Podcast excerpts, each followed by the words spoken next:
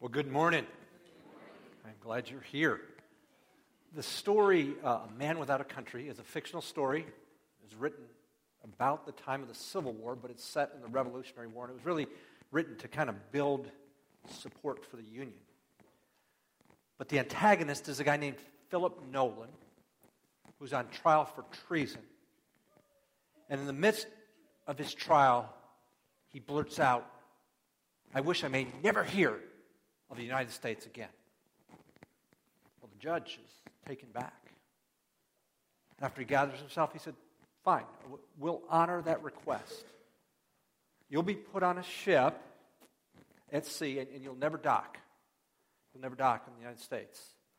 And every crew member of that ship will be instructed to never talk to you about the United States. And so it goes. That's, that's the story. Uh, near the end of his life, he's dying, and one or two crew members uh, relent, and they uh, go into his room, and they find out he, he set up a shrine to the United States. He's got George Washington's picture up there, he's got an American flag, and in fact, he loves the country, and in a moment of haste, he, he spoke hard words. Uh, soon after that, he's died, and, and he's buried at sea.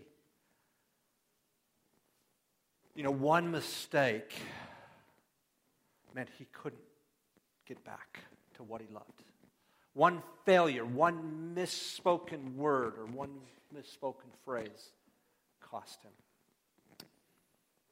I'm wondering, is it like that in our relationship with God? One misjudgment, one misplaced word, one wrong thought, one thing. Is that it? Or, or, are we shut out? Well, I want to talk about that today. So if you've got a Bible, if you'd open it to Genesis 15. And my question is this After we fail, is there a way back to God? After we fail, is there a way back to God? As you're turning there, let me, let me set the stage. Genesis, the first 11 chapters, talk about God's creation of humanity, uh, his desire to be in a relationship, and, and really humanity pushes back. They say, no thanks. And what goes on in the Garden of Eden is that Adam and Eve uh, want to be their own God. And we have inherited that tendency, it's been passed down. And starting in Genesis 4, you see the consequence. You see the first murder. By Genesis 6, God looks on the creation. He's sorry he made it. Why? Because it's full of corruption and violence. By Genesis 11, humanity is trying to build a tower to get to heaven to prove that God doesn't exist so they can, they can run nation. God says, I'm not having it and he disperses them. And in Genesis 12, God reinserts himself. And what he's going to do is he's going to show himself through a people. And he's going to start with a guy named Abram and his wife Sarah. And he says, You guys are going to be the father of a great nation. And he's going to show himself through the nation of Israel. History will tell us that Israel fails in that responsibility. Uh, the Savior, Jesus Christ, comes through the line of Israel. And now God is showing himself through a, a multifaceted, multi nation group called the church. But God is, is making himself known through a people, and it starts with Abram. And the call of Abram is I want you to follow me, and I want you to go to a land you don't know, to a people you don't know, and I'm going to make you a great nation. And, and in the midst of that call, Abram takes God at his word. We've talked about that, that faith is the assurance of things hoped for, the conviction of things not seen. But even in his faith, Abram has doubts. He has failures. And I want to talk about that today. So here we go, chapter 15, verse 1. After these things, now what has immediately happened is Abram's nephew Lot was captured.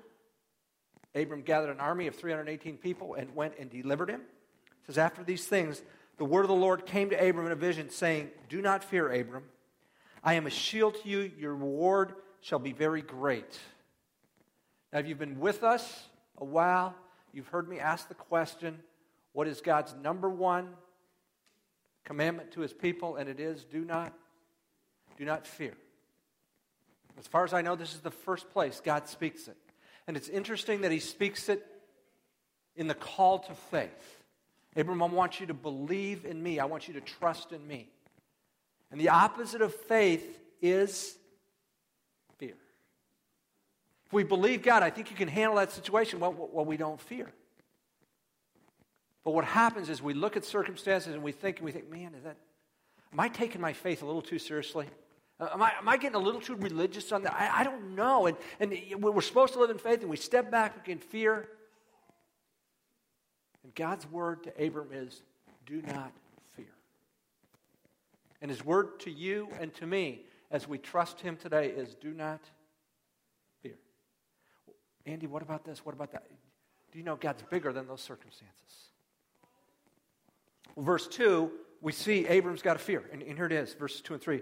Abram said, O Lord God, what will you give me since I'm childless? That's a problem. He's going to build a nation through him, but Abram, by the time God called him, was 75. So he had been married probably 60 years to his wife, Sarah, and they hadn't had a child. And you're going to build a nation through me, and, I, and I'm childless. And the heir of my house is Eliezer of Damascus. And Abraham says, said, Since you have given no offspring to me, one born in my house is my heir.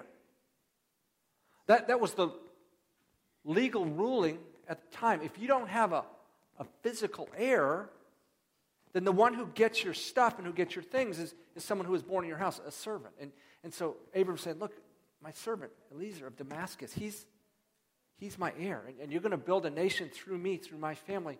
There is no son. Now, God has promised, if you trust me, I'll, I'll make your, your descendants numerous, like the, the grains of the sand. But Abram said, Yeah, I know, and, and I left my land, I'm doing my stuff, but still, no son. No son. So God says to that fear in verse 4 Then the word of the Lord came to him, saying, This man will not be your heir, but one who will come forth from your own body, and he shall be your heir. And he said, Now, Abram, let's, let's go outside. Verse 5. And he took him outside and said, Now look toward the heavens and count the stars, if you're able to count them. And he said to him, So shall your descendants be. He doesn't say, Abram, you're going you're gonna have lots and lots, lots and lots, lots. He said, Let's go outside. You've been outside in a clear night? Out, out in the country where, where there's no lights? And you look up, how, how, many, how many stars can you count? There's too many. There's too many. And that's God's point to Abram. You're going to have descendants more than the stars. So, Abram, what you going to do? You don't have a son. God's been promising for a while, but he said, I need you to trust me. I need you to believe in me. You're going to have descendants. I'll, I'll take care of the, the, the son problem. You, you build your life on that promise or you don't.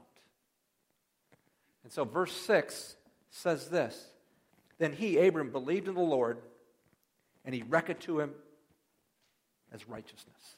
You have right standing with me, Abram. Why? Because you took me at my word. You believed me. Now, you need to know Genesis 15 6 is quoted three times in the New Testament Romans 4, verse 3, Galatians 3, verse 6, and James 2, verse 23. Why? Because faith is the threshold. Our belief is the threshold of our relationship with God. And all of us fail. And what we typically want to do when we fail is work real hard and make up for it. And God says, No, I need you to continue to take me at my word.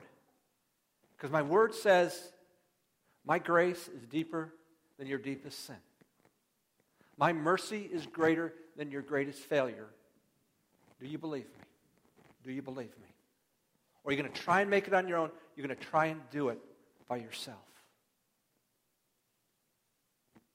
If you've been here before, you've heard me speak. I was in a Bible study my freshman year um, just because I thought it'd be a good thing to do. And then I got confronted with the gospel for the first time in my life. I've been going to church every week as a kid. And if I could come down to one phrase that caused me angst for six months, it was Ephesians 2 8 9. For by grace you have been saved through faith. And it's these next words not as a result of works.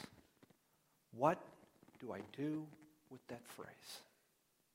Because I just thought it just makes sense. You, you work your way. And if I fail, I just work that much harder. For by grace you are saved through faith. And I, finally, freshman year, I, I came to believe that I've got to put my trust, I've got to get on board with the Word of God, or I've got to get out of this study. And I decided I'm going to trust God's Word February 79 my point is if we come to God by faith, understanding our works aren't enough, why would we think we're going to switch gears and we're going to start working for His favor? Hey, you're going to fail. I'm going to fail. And I argue, just like Abram does, it's our faith that sustains us. So we're wrestling with this question after we fail, and we all fail. Is there a way back to God? I want to say emphatically, yes, there is. Yes, there is. Here's what I say even in the midst of failure, faith sustains our relationship with God. Even in the midst of failure, faith, belief in the Word of God, taking God as Word, sustains our relationship with God. Maybe some of you have been at this faith thing a while and you've seen God change your life and, and you've seen God mature you and you're a different person. I celebrate with you. But the relationship we have, wherever we are with God, is His grace, which we receive through faith. When I went to Costa Rica to learn Spanish, uh, we live with a Costa Rican family, and we take um, two hours a day to, for classes. Then I come home and do a, a little route where I'd go to shops and I'd have a little text that I memorize. And, and that would take me to lunch, and then I'd eat lunch. I'd be done with lunch about 1.30, and I would go, and this is where I learned to speak Spanish. I would go right across to my neighbor. His name was Fernando. He had an in-home business, and I would stay in his house from about 1.30 to 4 or 4.30 every day. He was glad for the company, and I needed the practice with Spanish, so we would talk. So, so we're a couple months in on this thing, and I'm thinking, you know, I'm, I'm, doing, I'm doing pretty well here. We got the conversation going. I'm, I'm, I'm feeling pretty good about myself. And he, he made cloth. He had an in-home business. And, and, and, in the midst of our conversation, the phone rings. And he says, Andres, Andres, discúlpame. And he's going to answer the phone. And he picks up the phone and he starts speaking. And I think, I'm not understanding a word here. And then we pause. pause. Okay. And then he gets to the end of the conversation. Those vemos, that we'll see you. Que Dios les bendiga. Hasta luego. Click. Phone's hung up. You know, what, what I understood was that the conversation I'm having with Fernando, it's an act of grace on his part. Yeah, I've, I've come along from where I was, and yeah, I'm maturing. But if he speaks Spanish at the regular rate, I'm done. I'm done. You know, you may have come along in your relationship with God, and I rejoice with you, and that's great, and God's changed your life, but it's an act of grace. It's never, it never gets to the point, hey, we've merited this thing, we've figured this thing out. It is the grace of God which we receive through faith. And in your faith walk, if it's anything like mine, if yours is anything like mine, you're going to fail. You're going to doubt. I think that's too much. I think I'm taking God too seriously. You're going to ask questions, just like Abraham. Hey, God had given you, hey, you're going to make a great nation. He had given him that promise. Well, I don't have a son. And Uh, let, us let's come outside. Let, let's look at the stars again. I'm going to give you descendants. And again, we re engage with God. So Abram's just had a statement of faith in verse 6. Go to verse 7. And he, God said to Abram, I am the Lord who brought you out of Ur of the Chaldeans to give you this land to possess it. Verse 8 Abram, O Lord God, how may I know that I will possess it? Didn't we just go through this? You take me at my word. I talked about descendants. Now I'm going to give you the land. Lord, I don't know. I don't know. How, how am I going to possess it? The patience of God with our fear, with our doubt. So, so here's what he says to Abram, verse 9. Uh, so he said to him, Bring me a three year old heifer, and a three year old female goat, and a three year old ram, and a turtle dove, and a young pigeon.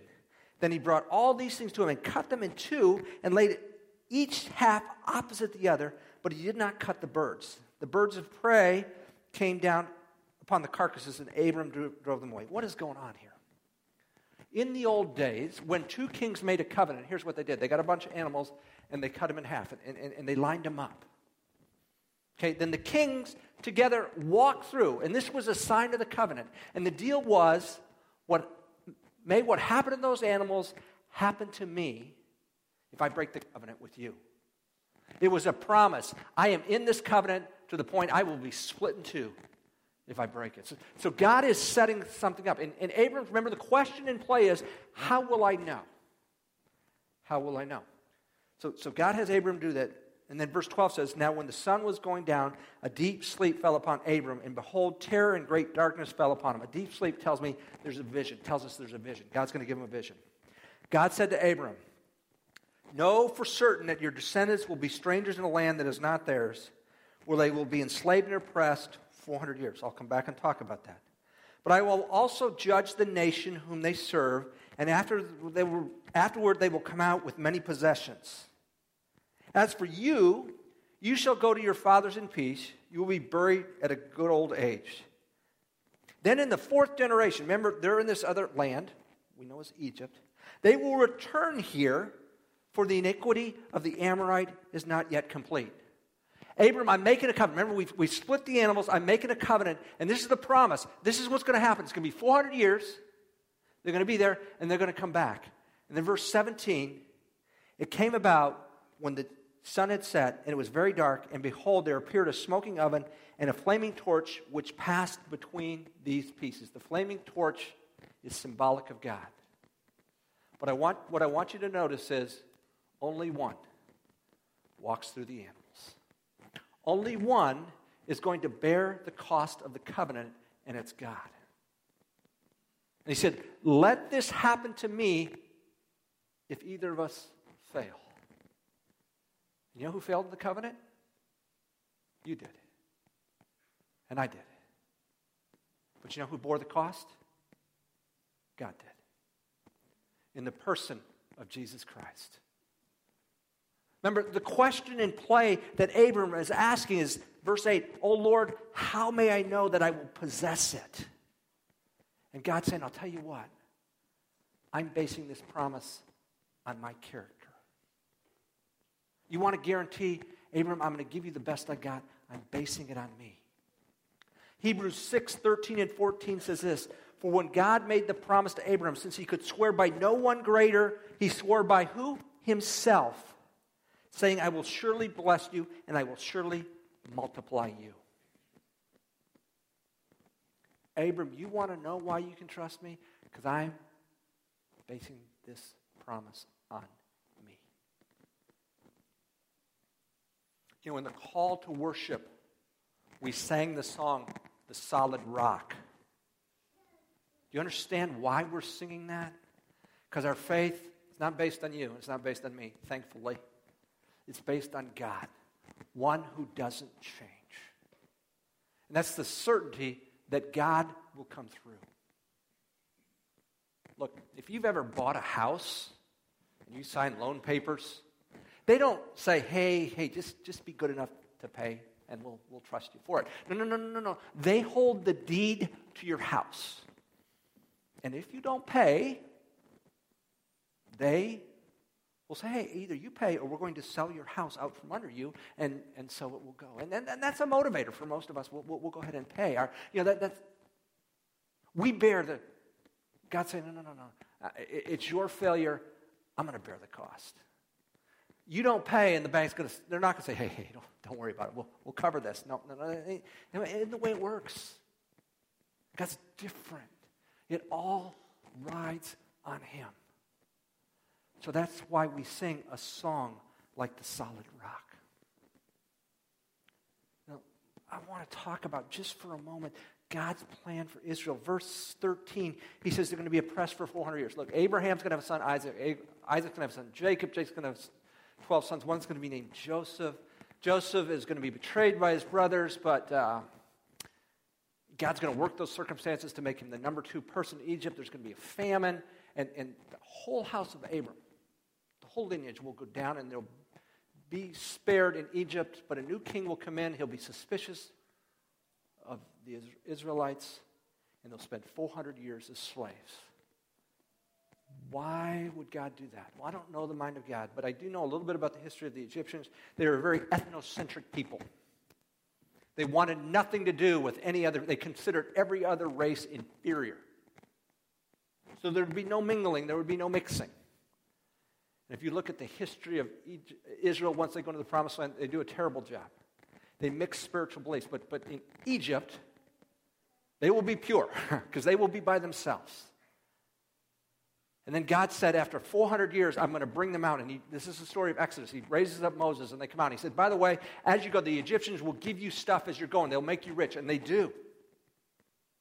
He says, After 400 years, I'll, I'll bring them in to this land. I'll bring them back. And he does that. And I want to talk about two verses from Deuteronomy. This is right before the 400 years are done. And they're going to go back in the land. But before they do, God says this to the people of Israel. I'm in Deuteronomy 9, verses 4 and 5. It'll be on the screen.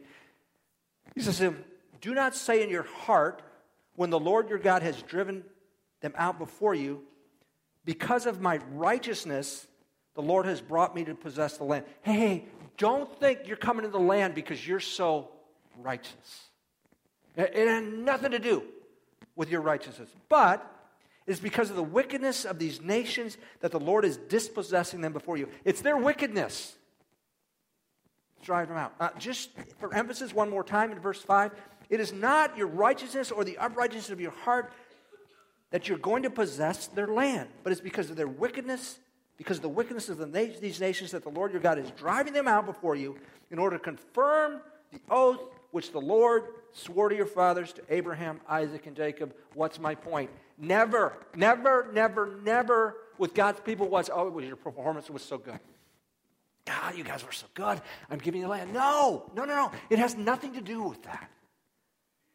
It's the wickedness of the people. And if you look at verse 16, it says, Then in the fourth generation they will return here. Why? For the iniquity of the Amorite is not yet complete. At some point, God says, This people has become so sinful, I'm, I'm, I'm pushing them out. And you'll conquer them because of their sin, not because of your righteousness. This whole thing it's always written on the character of God. Have you failed in your faith? I'll bet you have. I, am just guessing. I'll bet you have. But don't think, oh, I'm going to pull out my good stuff. It never was about your good stuff. It never was about my good stuff. It was about the word and the character and the person of God. And He wanted to give us a solid rock. He gave us Himself. And He gave us His Son, Jesus. And so our passage finishes this way. On that day, the Lord made a covenant with Abram, saying, To your descendants I have given this land. From the river of Egypt as far as the great river, the river Euphrates, the Kenite and the Kenizzite and the Kadmonite and the Hittite and the Perizzite and the Rephaim and the Amorite and the Canaanite and the Girgashite and the Jebusite. All these people are yours because of who I am, of what I promised to your father Abram. do you understand why we focus on what we believe? We sang, This I believe. why? Because it's critical. What we believe matters. We recited the Apostle Creed. Why? Because it matters. It's the very core of our faith. And when we fail, it's what we have. Our faith, what? In a God who is trustworthy, in a God who has given him ourselves. Uh, Hebrews 13 5 says, I will never leave you nor forsake you. That's the gospel. Jesus died in our place and rose again, forgives our sin. Will you take him at his word? If you do, he'll restore your relationship with God and he'll cover every sin, every failure. If you never trusted Christ, I invite you to do him right now. That's where it starts. And we move forward in the grace of God, trusting not in our performance, but trusting in the very nature of God. He bore the cost we couldn't pay. When I was a little boy, I, I loved sports, and when I didn't have anybody to play with, we lived in a brick house, the driveway, and I would throw a, a ball up there and just catch it, just to practice. And, and I would use a regular hard ball, and, and it was a, a blank wall, brick wall, but there was one window in there. And my dad said, Why don't you use a tennis ball just in case? Dad, I got this chill out. I, got, I mean, it's one place, I've got the whole dad, I'm good. And so day after day, day after day, playing the ball and catching it, playing and catching it. And then one day I'm not paying attention, and, and what do I do? I put the ball through the window. Hard ball. That was a long day. in case you were wondering. That was a long day. That happened about 9 o'clock, 10 o'clock in the morning. This is a long day. And I think my mom kind of primed the pump. Hey, your son's going to be coming to you. So I had to go to my dad. Hey, dad. You know, it's not like I wasn't warned. Told you I sorry and you know, and, and he handled this really pretty well. And but in the end, who paid to have that window fixed? He did. I was 10. Who did the work to have the window fixed? He did. Okay? You get the picture. God has laid out who He is, He's laid out His law, He's laid out His commandments, and you failed, and so have I. Who paid for it? He did. We're growing and we're maturing, and that's fantastic. Keep growing, keep maturing. But in there, there's going to be doubts, there's going to be fear, there's going to be failure. And the good news is, it was never about our performance, it was about the character of God. And it's our faith that sustains us in our failure. Let me pray, and I'll ask our worship team to come up and close us. So, Lord, we're grateful for uh, your word. And um, uh, when you could promise by no one greater than you promised by yourself, and, and, and you, you, you walked through the halved animals by yourself, and you paid that price, even though we were the covenant breakers. Lord, that, that we would not start in faith and then continue in works, but we would be people who take hold of your word and, and, and would you empower us to continue to believe. I ask this in Christ's name. Amen.